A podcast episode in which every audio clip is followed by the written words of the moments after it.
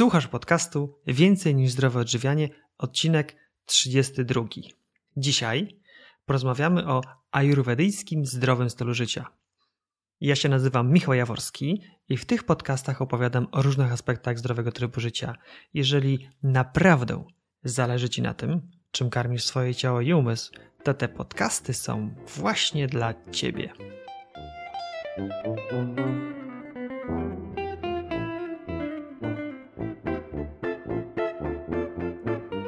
Cześć! Przed nami 32 odcinek podcastu. Na początek przypomnę, że pełny transkrypt tego odcinka możesz bezpłatnie pobrać pod bezpośrednim linkiem www.więcejniżzdrowoodżywianie.pl ukośnik 032. Oczywiście pisane bez polskich liter i bez spacji. Linka do pobrania znajdziesz na końcu wpisu w części notatki, gdzie oprócz transkryptu znajdziesz również linki do wszystkich kluczowych informacji poruszanych w tym odcinku podcastu. Dzisiaj zabieram Cię w podróż do odległych, egzotycznych i dla niektórych tajemniczych Indii. Ja miałem przyjemność być turystycznie w Indiach i bardzo ciepło ten pobyt wspominam. W dzisiejszym odcinku rozmawiam z Moniką Ptak, autorką książki Ayurveda Medycyna Indyjska. Rozmawiamy o tajemnicach, dzięki którym indyjscy mędrcy dożywają w zdrowiu wieku, który jest niewyobrażalny dla zabieganych Europejczyków. Oczywiście podczas jednego nagrania nie będziemy w stanie zgłębić wszystkich tajników Ayurvedy, jednak zapewniam Cię, że interesując się zdrowym trybem życia, znajdziesz w nim wiele wskazówek, jak to robić. Zapraszam. Cześć Monika. Cześć, witaj. Witam Cię serdecznie w moim podcaście Więcej niż zdrowe odżywianie. I może zacznijmy od tego, że przedstaw się, powiedz czym się zajmujesz, czym się interesujesz. Zainteresowania mam bardzo różne. Skończyłam porównawcze studia cywilizacji na UJOcie. To jest taka dziedzina kulturoznawstwa, gdzie zajmujemy się jakby porównywaniem, kompilowaniem różnych cywilizacji, wytworów cywilizacji. Dodatkowo jestem instruktorem ćwiczeń psychofizycznych i na co dzień prowadzę zajęcia właśnie takie psychofizyczne, wpływające na, na ciało i umysł. No a moją pasją, którą rozwijam bardzo szeroko jest Ayurveda. W zasadzie to jest taki, takie niespełnione marzenie chyba, żeby, żeby pomagać ludziom w jak najszerszym zakresie i staram się to realizować właśnie poprzez Ayurvedę ale jeszcze, jeszcze daleko do tego, co bym chciała rzeczywiście robić, czyli otworzyć taką klinikę, gdzie można, można by leczyć po prostu ludzi no, w bardzo, bardzo e, szeroko. Nie tylko tak, jak jest teraz, że te kliniki ajurwedyjskie są w zasadzie tylko dla takich, no powiedzmy, wyższej sfery, tak nazwijmy. Fantastycznie, bardzo bardzo mi się podoba, szczególnie to, co na końcu powiedziałaś, to, że chcesz się dzielić tą wiedzą, nawet w taki stopniu, żeby otworzyć klinikę i pomagać ludziom. Fajnie. Tak, to jest, mówię, moje takie niespełnione marzenie. Może kiedyś do tego dojdzie. E, na razie wyżywam się na, na blogu, e, pisząc artykuły, również do, do czasopisma Yoga i Ayurveda.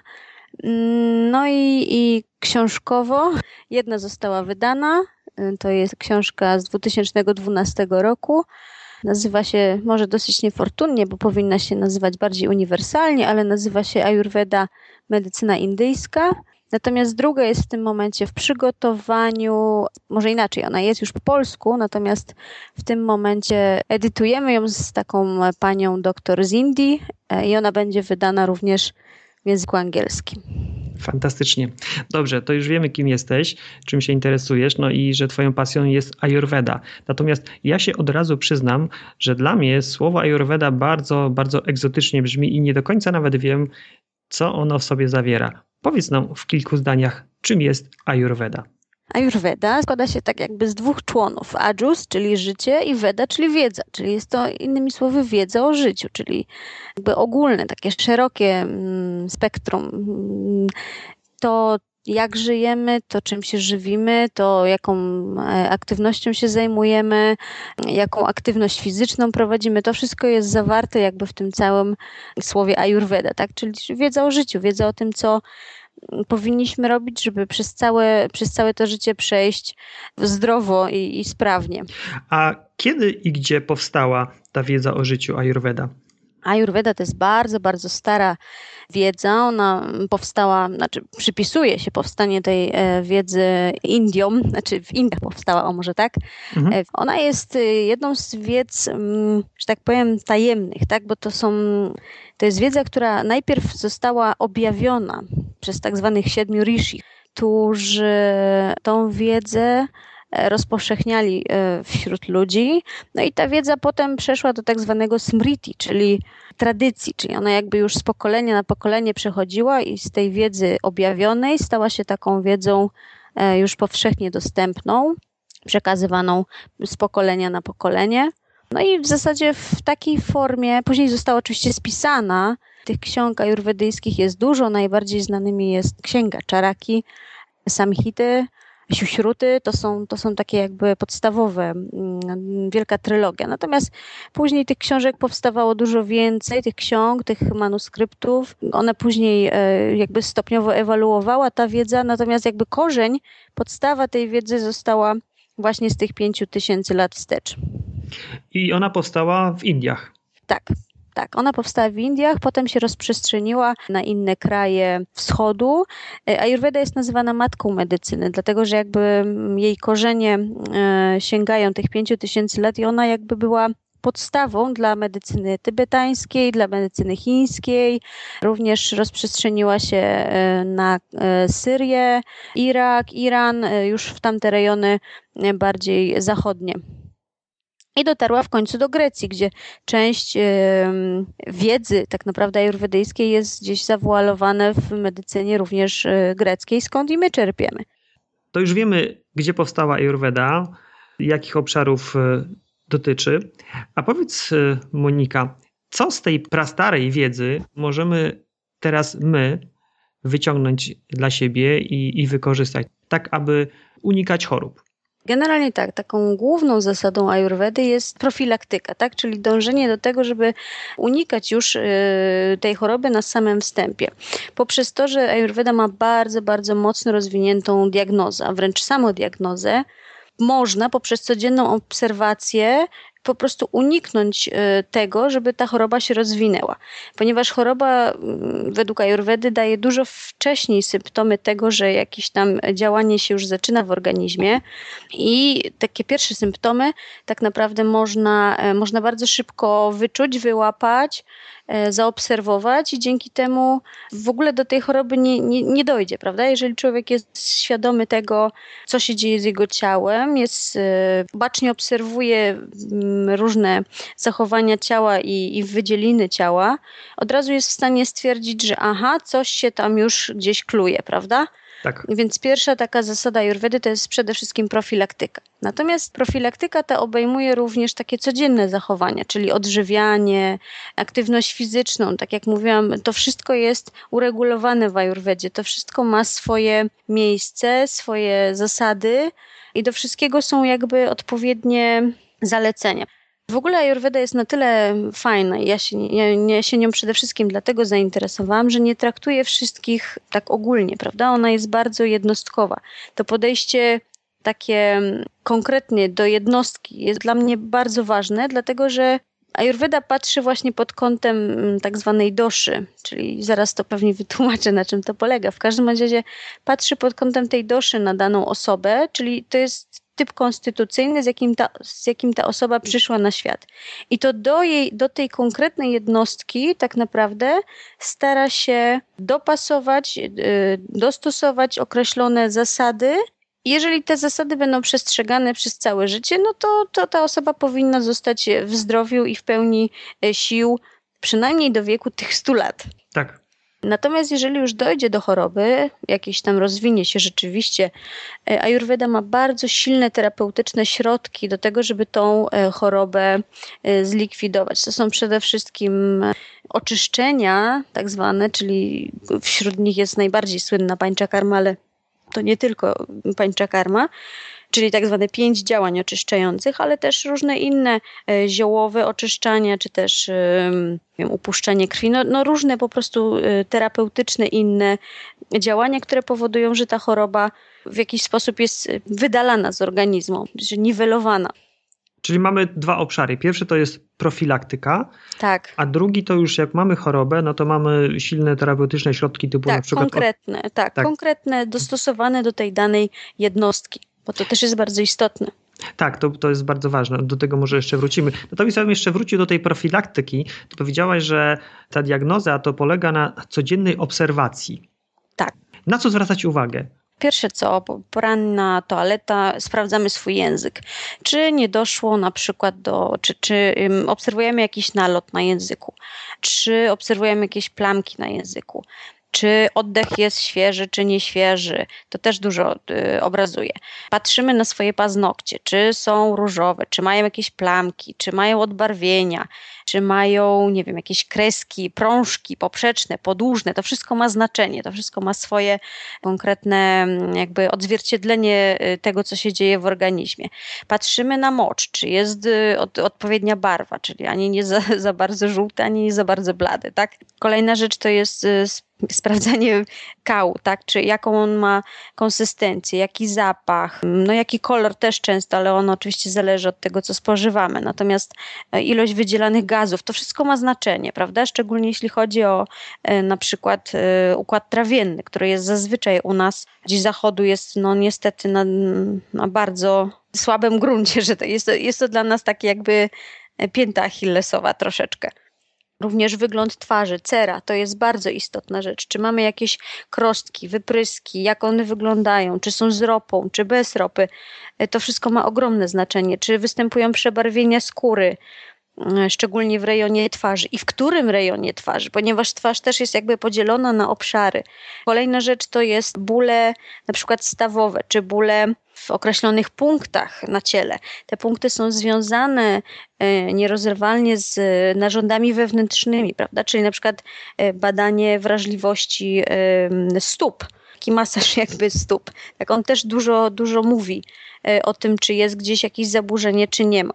Prawda? Więc to są takie rzeczy, które dzieją się praktycznie codziennie, one się wydarzają, ale my na to nie zwracamy uwagi. Natomiast osoba świadoma ciała swojego jest w stanie od razu zauważyć, że coś jest nie tak, prawda? Nawet przez to, że dajmy na to po zjedzeniu czekolady, następnego dnia będzie miała całą twarz e, czy całe czoło w, w jakichś krostkach. Jeżeli zwróci na to uwagę, to będzie wiedziała, że ta czekolada, którą zjadła, zrobiła jej jakąś tam no, nie, nie, niewydolność tego układu trawiennego. Fajnie, że powiedziałaś o tym przykładzie, bo jak zaczęłaś opowiadać o tych y, różnych aspektach, na które możemy zwracać uwagę, typu język, oddech, paznokcie, moczka, gazy, układ trawienny, to tego jest naprawdę bardzo dużo i wydawać by się mogło, że to jest wręcz jakaś taka wiedza tajemna. Nie, absolutnie. To jest, to jest bardzo proste i bardzo łatwe do wychwycenia, tylko po prostu trzeba też jakby wiedzieć, gdzie szukać, tak? na co zwracać uwagę i co to oznacza. Bo na przykład z tym nalotem na języku, on, on może oznaczać różne rzeczy tak naprawdę. Biały może oznaczać równie dobrze to, że ktoś ma ktoś ma za dużo mm, kawy w organizmie, o czym też to jest jedna właśnie z tych doszy, o czym też pewnie za chwilkę powiem, ale znowu z drugiej strony może oznaczać też, że mm, nie wiem, zaczyna być podatny na, na jakąś retencję wody, że e, może mieć problemy z cukrem, w niedalekiej przyszłości. Po prostu też trzeba wiedzieć, e, jakby jak to, jak to interpretować później. Tak, przeszliśmy przez, tą, przez ten etap profilaktyki, czyli obserwujemy swoje ciało i sami bądź z pomocą osoby, która zna Ayurvedę, znaleźliśmy jakieś e, odstępstwa od normalnego wyglądu, zachowania. I, I co teraz? Bo teraz jakby przechodzimy do tego drugiego etapu, że mamy tą chorobę na przykład i jak możemy ją leczyć korzystając z Ayurvedy? Generalnie trzeba się zastanowić, jaka jest przyczyna tej choroby, bo, bo tutaj głównie tkwi problem i Ayurveda cały czas wskazuje na to, że nie, nie można wyleczyć choroby, nie znając jej przyczyny. Czyli innymi słowy, nie ma sensu podawać komuś jakichś leków czy nie wiadomo czego, dopóki się nie znajdzie, gdzie jest przyczyna tego. Tak. No bo można kogoś leczyć na, nie wiem, na wątrobę, tak? A tak naprawdę może się okazać, że problem jest, leży zupełnie gdzie indziej. On może leżeć tak naprawdę nie w wątrobie jako takiej, tylko może leżeć e, w, nie wiem, niewłaściwym stosunku e, do innych osób, na przykład zbyt dużej e, irytacji, arogancji czy gniewu wobec innych osób. I, i to też jakby to jest główna cecha e, takiego podejścia holistycznego, nie tylko e, ayurvedy, ale też innych medycyny, innej medycyny wschodu, no jak na przykład medycyny chińskiej, że przyczyny choroby nie szuka się w samym narządzie czy w samym układzie, tylko szuka się dużo głębiej, tak? Sprawdza się też e, takie jakby psychiczne podłoże, czy przypadkiem dana choroba nie wynika z jakiejś psychicznej dolegliwości, nie jest powiedziane wcale, że to, że mamy w tym momencie, no nie wiem, już się uczepiłam tej wątroby, ale niech będzie, e, dysfunkcję wątroby, nie jest powiedziane, że przyczyna tej choroby leży w narządzie, którym jest wątroba, tak? Ona może leżeć dużo głębiej. To może być coś sprzed kilku lat na przykład i do tego trzeba dojść. Więc jeżeli już się znajdzie tą przyczynę, a bardzo często sposobem na znajdowanie przyczyny choroby jest tak, przede wszystkim Ayurveda ma bardzo pogłębiony wywiad psychologiczny, czyli ten psychologiczny wywiad jest istotny w okresie diagnozy choroby. Diagnoza pulsu to jest bardzo, bardzo istotna kwestia. W pulsie bardzo dużo wychodzi E, różnych e, dysfunkcji organizmu. On też jest oczywiście konkretnie opisany, tak, że tam dajmy na to, nie wiem, puls skaczący oznacza coś innego, taki bardziej płynny oznacza coś innego. No to już jest bardziej taka wiedza rzeczywiście stricte medyczna. A kolejna rzecz to jest diagnoza na podstawie punktów Marma. To są takie punkty witalne w ciele. One bardzo często odzwierciedlają stan narządów wewnętrznych. Dzięki nim można najszybciej, tak naprawdę, przynajmniej moim zdaniem, zdiagnozować, gdzie leży problem. Rozumiem. Bardzo dobrze, że, jakby, że tak wyraźnie zwróciłaś uwagę na to, że Ayurveda patrzy na człowieka w takim szerszym aspekcie, co ją tak e, zdecydowanie wyróżnia od tej takiej typowej zachodniej medycyny, tak, która tak, tylko patrzy ogóle... na fizyczne aspekty. Oczywiście, to, to fizyczne aspekty to już jest końcówka tak naprawdę. To, to zaczyna się wszystko dużo, dużo e, wcześniej. Fizyczne, fizyczna oznaka choroby to już jest tak naprawdę sam końcowy etap czegoś, co się rozwija latami. Mówiąc o tych objawach, które możemy codziennie obserwować, Wspomniałaś, że słabym punktem osób y, naszych zachodnich cywilizacji jest układ trawienny. Dlaczego? Tak. Dlatego, że się źle odżywiamy, proste. E, po pierwsze się źle odżywiamy, po drugie to, co w tym momencie fundują nam sklepy i inne punkty, gdzie możemy cokolwiek kupić, nie nadaje się do kupienia, nie nadaje się do jedzenia. E, więc problem Problemem jest to, że nie ma co jeść. Y, poza tym ludzie nie wiedzą, jak pokarmy łączyć. Łączą je bardzo źle, w, w bardzo prymitywny, powiedziałabym, sposób. Najzwyczajniej w świecie y, robią sobie krzywdę tym, że nie, umie, nie, umieją, nie umieją jeść. Jedzą za szybko, jedzą nieregularnie, jedzą pośpiechu, ze stresem, y, niezdrowe jedzenie. I w związku z tym od tego się zaczyna tak naprawdę cały, cały problem on się zaczyna od układu trawiennego, który jest tak naprawdę głównym ośrodkiem dającym nam siłę, dającym nam energię, dającym nam życie tak naprawdę. No i potem to się przenosi na różne inne układy. Tak jak mówiłaś o tym złym odżywianiu, to są właśnie dwie rzeczy. Jedna rzecz to jest to, że trudno jest kupić zdrowe produkty, a druga rzecz, nawet jak już je mamy, no to, to są pewne zachowania, tak jak mówisz, że jemy za, za, za szybko, za często, za rzadko, jakby w nieodpowiedni, nieodpowiedni sposób. Natomiast ja bym jeszcze rozwinął ten punkt odnośnie tej żywności, która jest dostępna, bo ja właśnie w 100% z Tobą się zgadzam, że to, co jest w sklepie, to są produkty w większości wysoce przetworzone i no one, no raczej nie powinno się ich jeść. Jak Ty sobie radzisz właśnie z jedzeniem?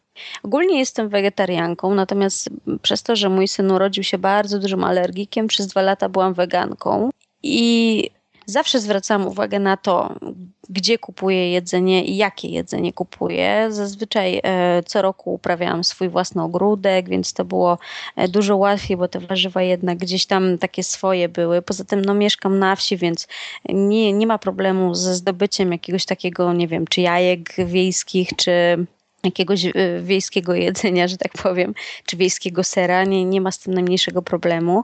Natomiast nie jest też kwestią tego, że to jest hodowane na wsi, bo to też e, oddycha powietrzem, jakie mamy, już zanieczyszczone, je e, rzeczy, które są w glebie już zanieczyszczone.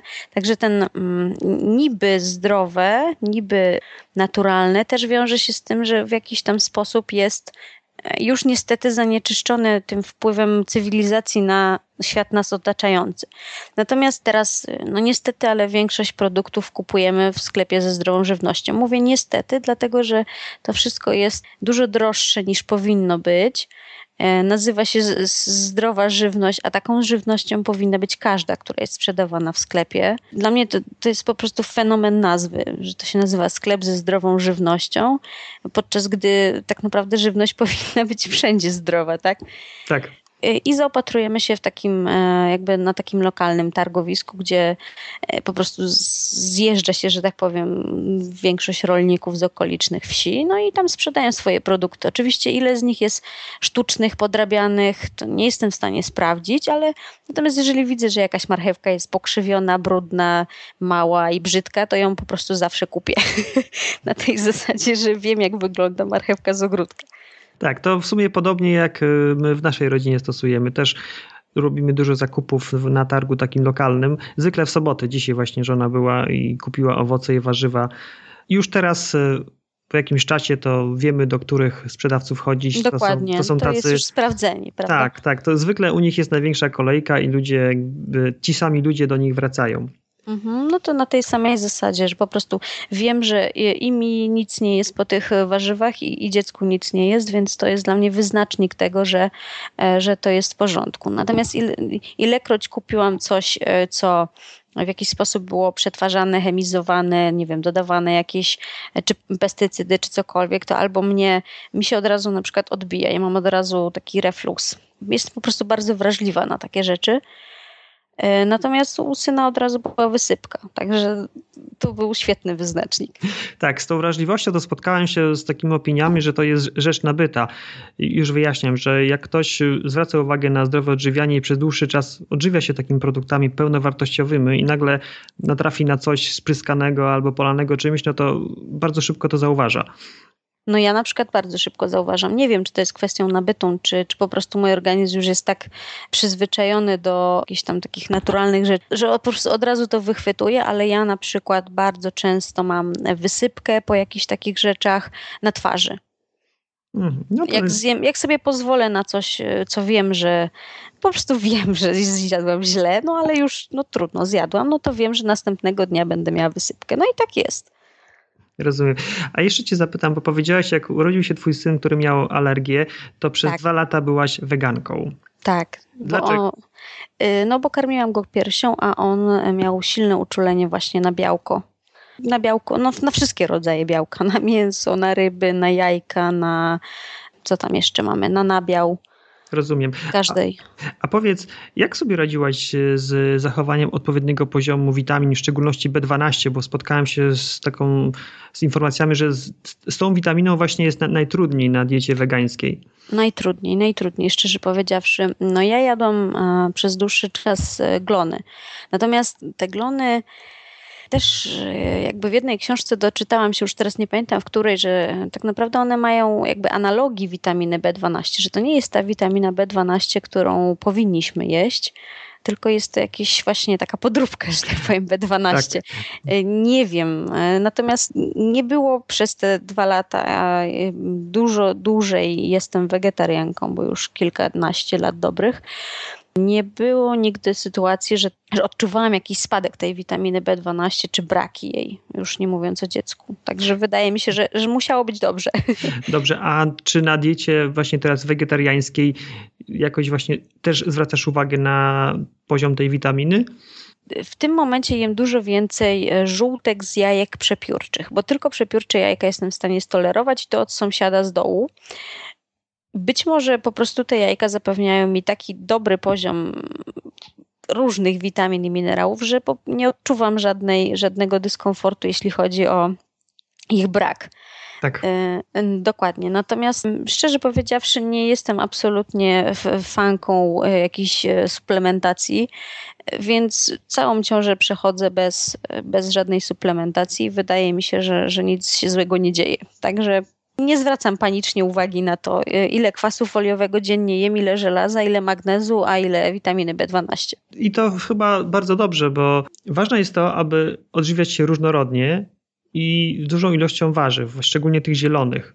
Jak mhm. będziemy tak jedli, no to trudno będzie dojść do sytuacji, w której będziemy mieli jakieś niedobory, bo te warzywa są tak bogate w składniki odżywcze, w minerały, w szczególności też w kwas foliowy, o którym mówisz, że to faktycznie nie powinien być problem. No tak, problemem jest tylko to, że one są sezonowe, niestety. Tyle, ile jesteśmy w stanie ich wygrzebać, tyle, yy, że tak powiem, z ziemi, to je jemy, tak? No ale teraz w zasadzie bytuje tylko i wyłącznie na pietruszce, bo już nic innego nie zostało. Także no tutaj już y, im, im dalej w las y, zimę, tym, tym po prostu będzie gorzej z tymi warzywami zielonymi. Nie jestem również fanką mrożonej żywności. Mrożę, bo nie mam innego wyjścia, prawda? Bo wolę kupić, czy mieć swoje z ogródka, czy kupić bardzo pewne warzywo i je zamrozić, niż potem w zimie kupować y, sprowadzane z Hiszpanii, czy nie wiem, skądśkolwiek indziej, z Portugalii, czy, czy nie wiadomo skąd. Więc tyle, ile jesteśmy w stanie również e, zamrozić tej żywności zamrożonej jeść, tyle też mamy swojego. Natomiast e, żywność zamrożona według Ayurvedy jest żywnością martwą. Ona już nie ma tej potencji energetycznej, jaką daje świeża roślina. I z tym się w zupełności zgadzam. Tak, wróćmy do Ayurvedy. Kilka razy wspominałaś o takim terminie dosza. Co to jest? Cała filozofia Ayurvedy wywodzi się z Sanki. To jest taka jedna ze szkół filozoficznych, których założenia powstały w pradawnych Indiach. I ta filozofia, z niej wywodzi się teoria pięciu żywiołów w Ayurvedzie, czyli eter, powietrze, ogień, woda i ziemia. I tych pięć podstawowych elementów kondensuje się jakby w ciele człowieka do trzech takich zasad, zwanych także humorami, na przykład tak jak w medycynie e, greckiej były humory, prawda? No to tak samo tutaj e, mamy tak zwane humory, czyli, czyli zasady, czyli dosze, wata, pita i kafa. Dosza to tak literalnie to, co się zmienia, czyli to są takie dynamiczne siły, które nieustannie poruszają się w takim balansie utrzymując organizm przy życiu. One zawiadują wszystkimi biologicznymi, psychologicznymi, fizjologicznymi funkcjami ciała i umysłu. Sterują procesami tworzenia się, życia i niszczenia tkanek ciała, no i odpowiadają za wszelkie zjawiska psychologiczne, różne emocje, uczucia. Pełnią również y, rolę takiej bariery ochronnej dla ciała, czyli one są takim fundamentem psychosomatycznej egzystencji człowieka, tak? Czyli na nich tak naprawdę jest oparty, oparty cały organizm ludzki. I te dosza to są trzy, trzy humory: wata, pita i kafa. Tak. One są efektem połączenia pięciu żywiołów, ale jeden albo dwa z tych żywiołów dominują jakby i to one zawsze określają charakter bioenergii. Czyli wata powstaje z kombinacji eteru i powietrza, bo one mają podobne właściwości, i z nich jakby wywodzi się ta wata. Czyli jakby one są dwa żywioły złączone y, w jedno, tak? Wata. Tak. Jeśli chodzi o pitę, to główną rolę tutaj odgrywa żywioł ognia, ale też jakąś tam niewielką rolę przypisuje się wodzie. Natomiast kafa to jest złożenie wody i e, ziemi, ponieważ one mają też podobne cechy, podobne właściwości. Rozumiem. Czyli mamy pięć żywiołów, które tworzą trzy dosze, watę, pitę tak. i kafę. Tak. Dlatego, że mamy różne dosze, każdy człowiek może mieć różną doszę, te siły mogą się różnie rozkładać, dlatego do każdej osoby w Ayurvedzie podchodzimy w inny sposób.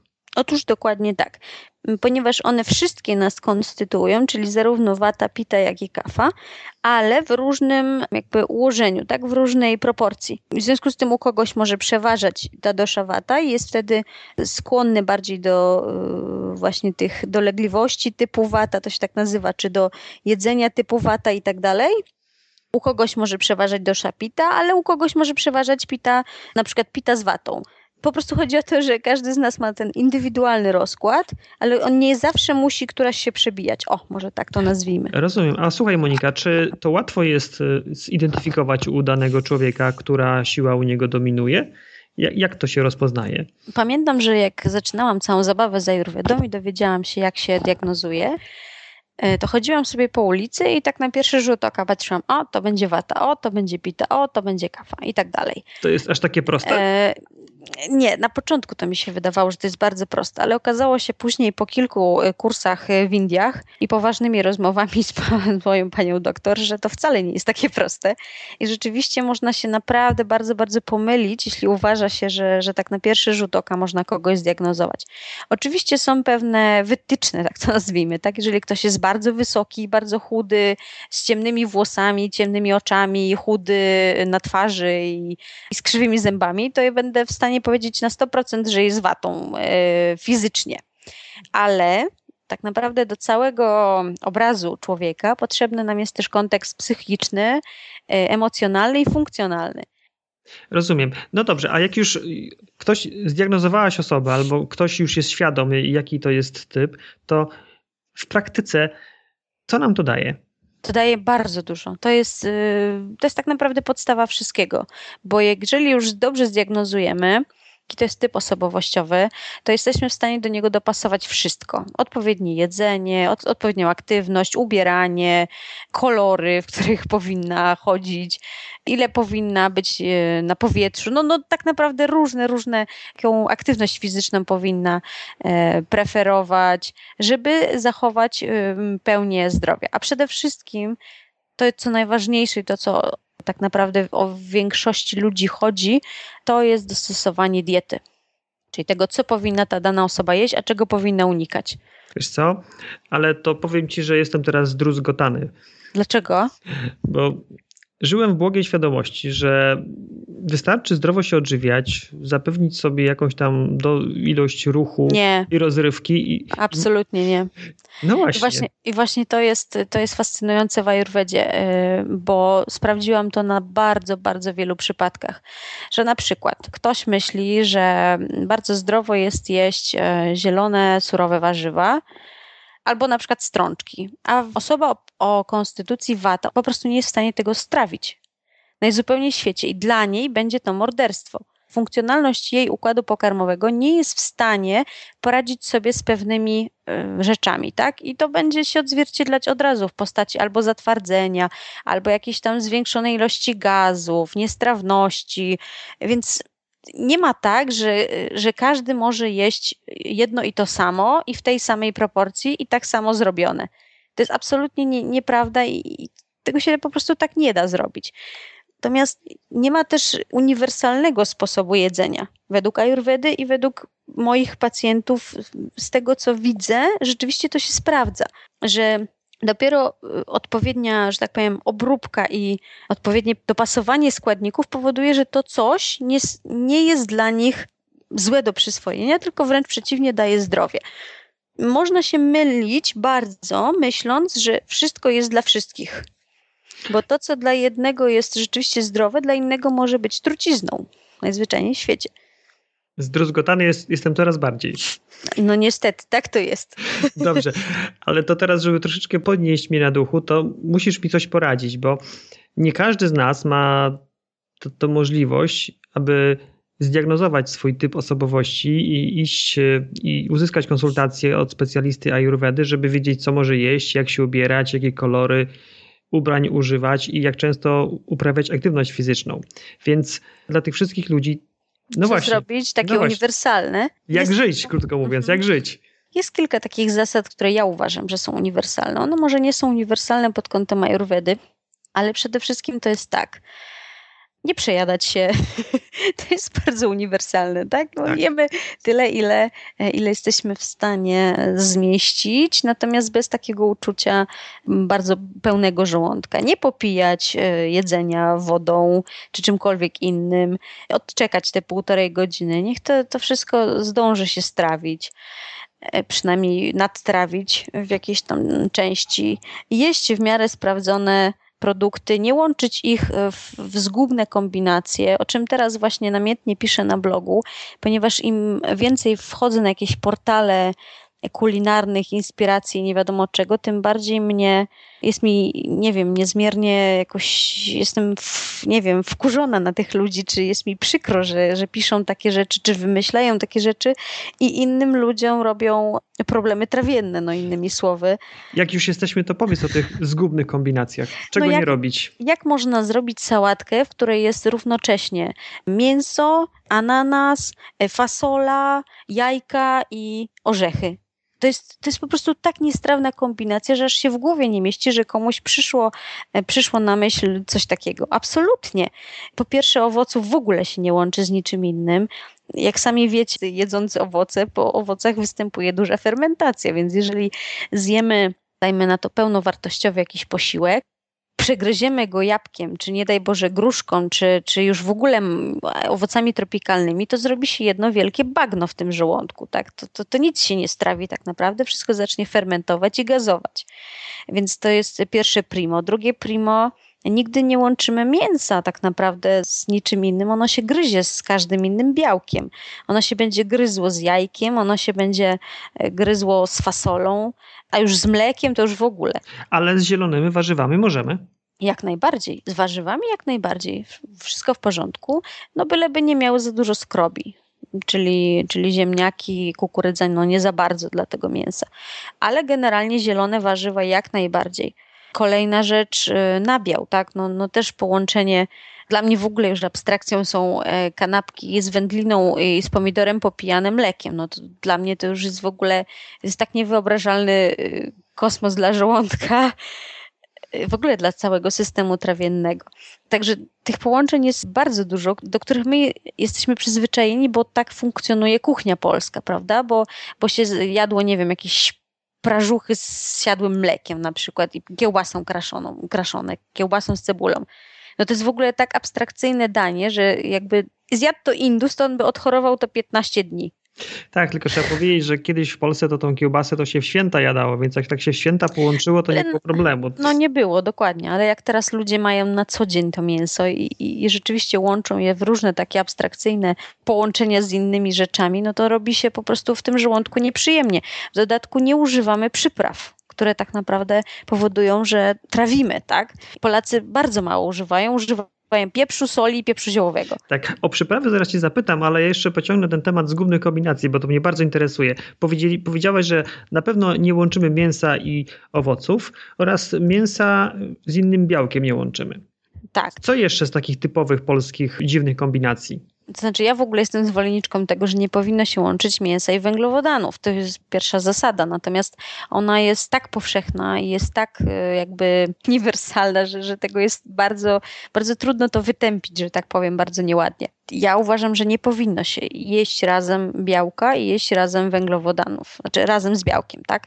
Żeby jeść mięso czy tam rybę z warzywami zielonymi i e, warzywa e, z ryżem czy z kaszą osobno tak.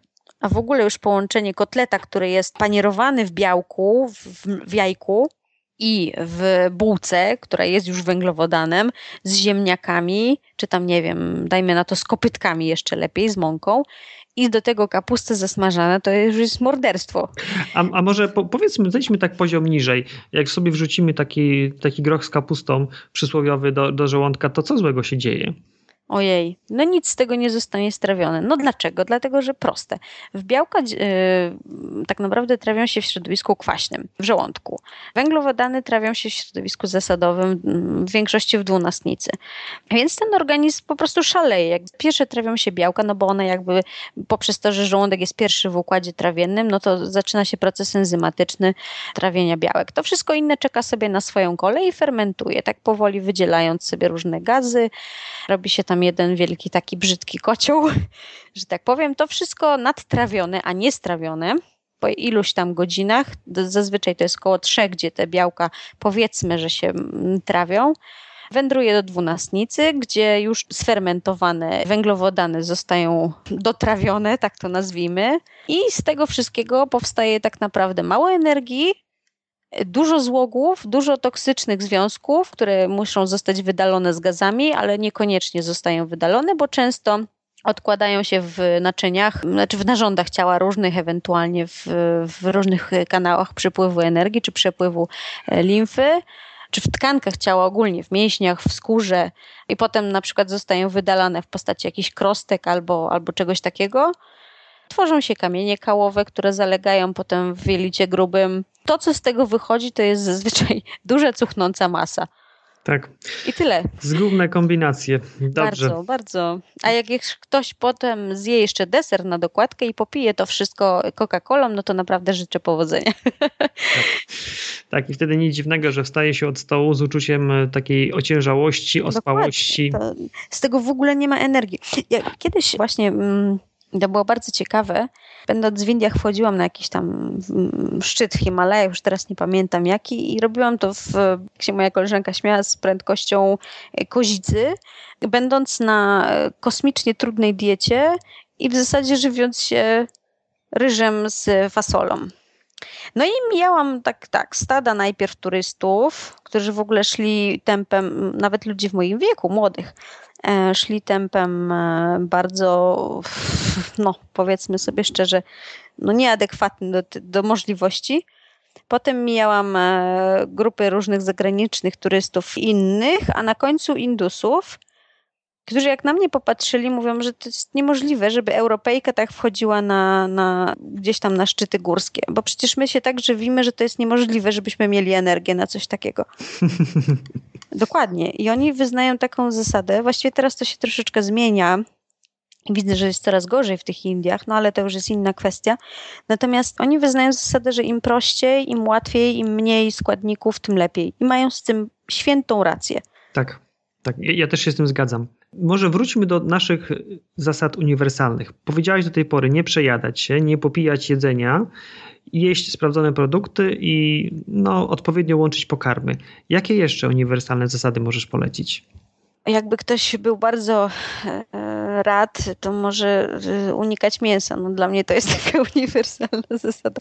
Nie żartuję, ale w tym momencie rzeczywiście no, to, co serwuje mm, cały Przemysł. Przetwórstwo, tak, mięsne jest, jest czymś niewyobrażalnym. Ile tam jest hormonów, sterydów, ile tam jest po prostu różnej chemii pakowane do tych e, rzeczy.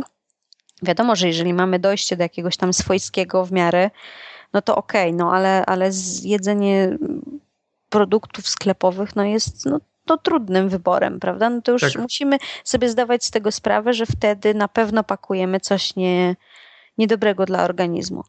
Tak. Mm, uniwersalna zasada następna, dużo ruchu na świeżym powietrzu. To jest tak. też, y, nie trzeba być wielkim filozofem, żeby zorientować się, że rzeczywiście im więcej się ruszam, a już tym lepiej na świeżym powietrzu, tym jest mi lepiej, prawda? Tym trawienie jest lepsze, tym cała funkcjonalność organizmu jest dużo lepsza.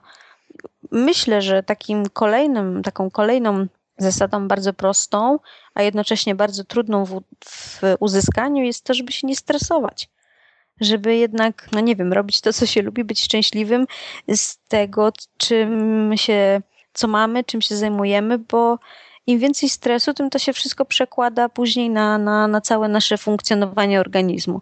I to nie tylko patrzę teraz pod kątem mięśni, które są bardzo często u moich pacjentek po prostu aż no nie wiem, osób, które, z którymi ćwiczę, często zauważam właśnie, że na przykład po stresującym dniu ich mięśnie są tak napięte w takim stanie, że one nie są w stanie normalnie funkcjonować, prawda? Więc to tak. wszystko gdzieś ten stres nas trzyma.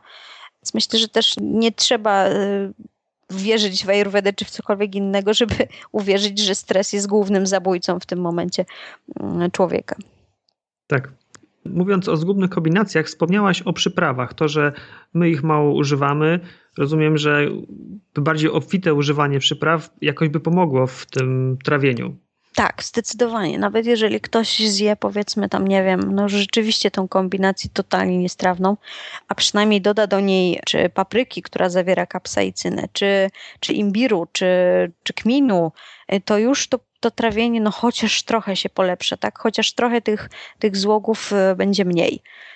Więc no, mm, przyprawy są tutaj, czy kurkuma, która bardziej będzie miała takie zadanie bakteriobójcze dla tej żywności, czy takie poprawiające też wydzielanie żółci. No, mówię, te przyprawy są no, bardzo istotne w całym procesie trawienia. I nawet jeżeli osoba odżywia się w miarę prawidłowo, to powinna zwrócić uwagę na to, żeby gdzieś te przyprawy jednak dodawać do pożywienia.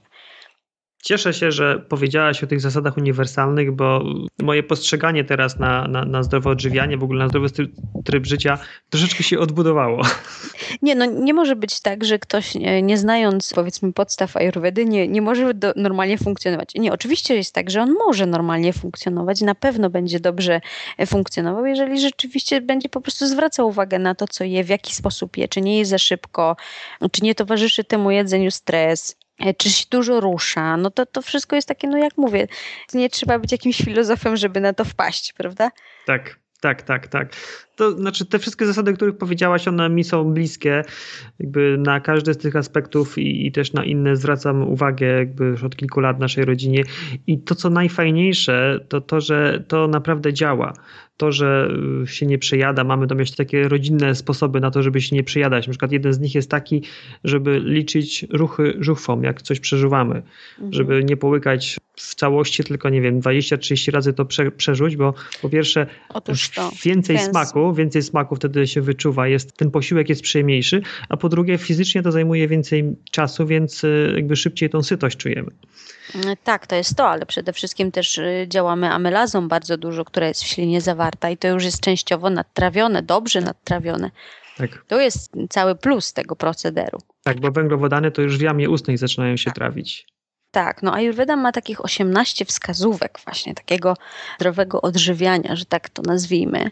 To, co powiedziałam jest wśród nich, ale też um, właśnie jest tam o tym, żeby używać dużo przypraw, jeść na siedząco na przykład, to też, jest, to też jest ciekawe, e, bo na przykład niektórzy zauważ, że jedzą w tym momencie, nie wiem, tak w pośpiechu, że jakieś tam, nie wiem, kupują sobie coś na szybko i jedzą na stojąco w pociągu na przykład, czy gdzieś w tramwaju. Tak, tak. To jest już w ogóle dla Ayurvedy totalnie e, no, abstrakcyjne. Ale na przykład wśród nich jest też to, żeby pić e, czystą wodę, nie zimną, tylko e, nie zimną, czystą wodę, tak, o, o to chodzi. Żeby nie pić jakichś tam kawy, napojów różnych czy soków, ale pić po prostu wodę.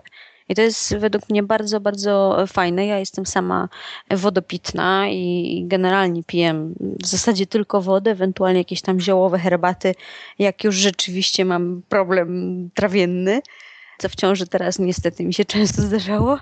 Tak. E, natomiast ta, ta woda jest na tyle fajna, że ona bardzo fajnie reguluje też e, wszystkie procesy ciała. Ona jest potrzebna do funkcjonowania. Tak. Kolejną tą zasadą jest to, żeby na przykład opróżniać jelita natychmiast po wstaniu z łóżka i to też się fajnie sprawdza właśnie przy piciu wody, e, że woda jakby stymuluje to, to wydzielanie kału. W ogóle w Indiach jest taka zasada, nie wiem czy teraz też, ale była przynajmniej, że małe dzieci nie dostawały jeść, dopóki e, nie wypróżniły się. Także to jest, to jest bardzo, bardzo, bardzo fajna sprawa. Ale to, że one były głodne, to faktycznie jakoś ich stymulowało, czy to był taki forma, nie wiem, kary lub nagrody? Nie, ja myślę, że to było kwestią, żeby się przyzwyczaiły do tego, że najpierw trzeba się opróżnić jakby te jelita, żeby potem coś do nich mogło wejść. I to jest bardzo fajne. No wiadomo, że nie jest to wykonalne w stu procentach, tak? No bo zdarzają się dni, nie wiem, że dłużej posiedzimy na przykład w nocy i coś tam zjemy, no i wiadomo, że to wtedy to trawienie jest inne, ale tak jakby no generalnie na tej zasadzie, że do tego się powinno dążyć. Tak. No co tam jeszcze? Aha, no w ogóle w Ayurvedzie dużą uwagę zwraca się e, na masaże. No to jest inna kwestia, to już nie, nie tak, że tak powiem, dotycząca odżywiania, ale masaże są jakby integralną częścią każdego dnia samomasaże i, i masaże kogoś. I one też mają stymulować jakby krążenie krwi i, i poprawę tego metabolizmu, tak? Znaczy właściwie poprawę mm, wydalania tych toksyn z organizmu. Także to też jest w tych, w tych wskazówkach jakby określone. Tak. Coś jeszcze z tych zasad 18 dotyczących zdrowego odżywiania? no to tam jest jeszcze to, żeby na przykład e, myć zęby, żeby gulgotać w buzi, żeby czyścić język, o takie, e, to są takie bardziej wskazówki odnośnie zachowania zdrowia, o może tak, tak bym to nazwała, nie tyle samego odżywiania. Mhm. Natomiast jeśli chodzi o takie wzmocnienie samego ognia trawiennego, tak, czyli poprawienie tego całego funkcjonowania e, systemu e, trawiennego, no to przede wszystkim właśnie to, żeby pokarm rzuć powoli, dobrze mieszając go ze śliną. No tak jak mówiłam, tu jest kwestią mm, już częściowego rozkładu węglowodanów tej śliny, żeby się nie przejadać, żeby pić wodę z cytryną, z imbirem lub z limonką, która też poprawia trawienie dodawaniem mm, różnych e, przypraw, w tym sproszkowanego imbiru, pieprzu czy pieprzu cayenne do, do posiłków. Co jeszcze? Aha, jest jeszcze fajna metoda mm, produkowania większej ilości śliny. Mhm. Można ją wyprodukować krążąc językiem między zębami i ustami. Usta są zamknięte, prawda? Mhm. E, I krążymy między podniebieniem a mm, zębami, mhm. zgodnie z ruchem wskazówek zegara. Mm, tak, Cały czas w tą samą stronę. Ale tak między zębami a, a Podniebieniem. Między, między zębami i podniebieniem. O. Mhm, rozumiem. I wtedy się więcej, dużo śliny wytwarza. Hmm. Można Ciekawe. Sobie, można sobie popróbować. To, to się przydaje podczas jedzenia, bo wiemy, że nie powinniśmy popijać. Jak nam się chce pić, to wtedy możemy dokładnie. sobie tak pomóc. Dokładnie, śliną. Mhm, na tej zasadzie. A ciekawe jest to, że to powinno być zgodnie z ruchem wskazówek zegara. Czy w ogóle oni tam mają hopla na punkcie czegoś, że musi być na przykład masaż zgodnie z, z ruchem wskazówek zegara albo nie, ale to jest związane z po prostu przepływem energii. Czy te przepływy energii są jakoś związane z tym, że ktoś jest prawo albo leworęczny? Nie. Wiesz co, Monika, bardzo fajny wywiad, dziękuję Ci. Na koniec może jakieś takie, takie podsumowanie, coś, z czym zostawimy naszych słuchaczy. Jakbyś miała powiedzieć o jednej najważniejszej zasadzie Ayurvedy, to co by to było? Jedna najważniejsza zasada Ayurvedy. Może słuchać swojego organizmu. Słuchać tego, co nam mówi, co nam pokazuje, zauważyć różne rzeczy, które się w nim dzieją i szybko na to reagować żeby nie być takim obojętnym wobec tego, co się dzieje w naszym organizmie, tylko starać się to zauważyć. Słuchać swojego organizmu tak. i, i szybko na to reagować. Tak, dokładnie. Fantastycznie. Bardzo, bardzo Ci dziękuję za wywiad. Bardzo również dziękuję. Do usłyszenia. Cześć. Do usłyszenia. To wszystko na dzisiaj. Przypominam, że notatki do tego podcastu wraz z linkiem do pobrania transkryptu znajdziesz pod bezpośrednim adresem www.więcejniżzdroweodżywianie.pl ukośnik 032 jak 32 odcinek podcastu. Pisane bez polskich liter i bez spacji. Ponawiam prośbę o wystawienie oceny podcastu w systemie iTunes. Linka do miejsca, gdzie można to zrobić znajdziesz również we wspomnianych notatkach. Każdą pozostawioną przez Was ocenę wnikliwie analizuję i naprawdę bardzo mnie one motywują do nagrywania kolejnych, mam nadzieję jeszcze ciekawszych, jeszcze lepszych odcinków podcastu. Dziękuję za wspólnie spędzony czas. Cokolwiek teraz robisz, jedziesz samochodem, biegasz, porządkujesz dom, mieszkanie, czy siedzisz wygodnie w Twoim ulubionym fotelu, bardzo się cieszę, że ten czas postanowiłeś, postanowiłaś spędzić ze mną. Dziękuję Ci za to i do usłyszenia w kolejnym odcinku. Cześć!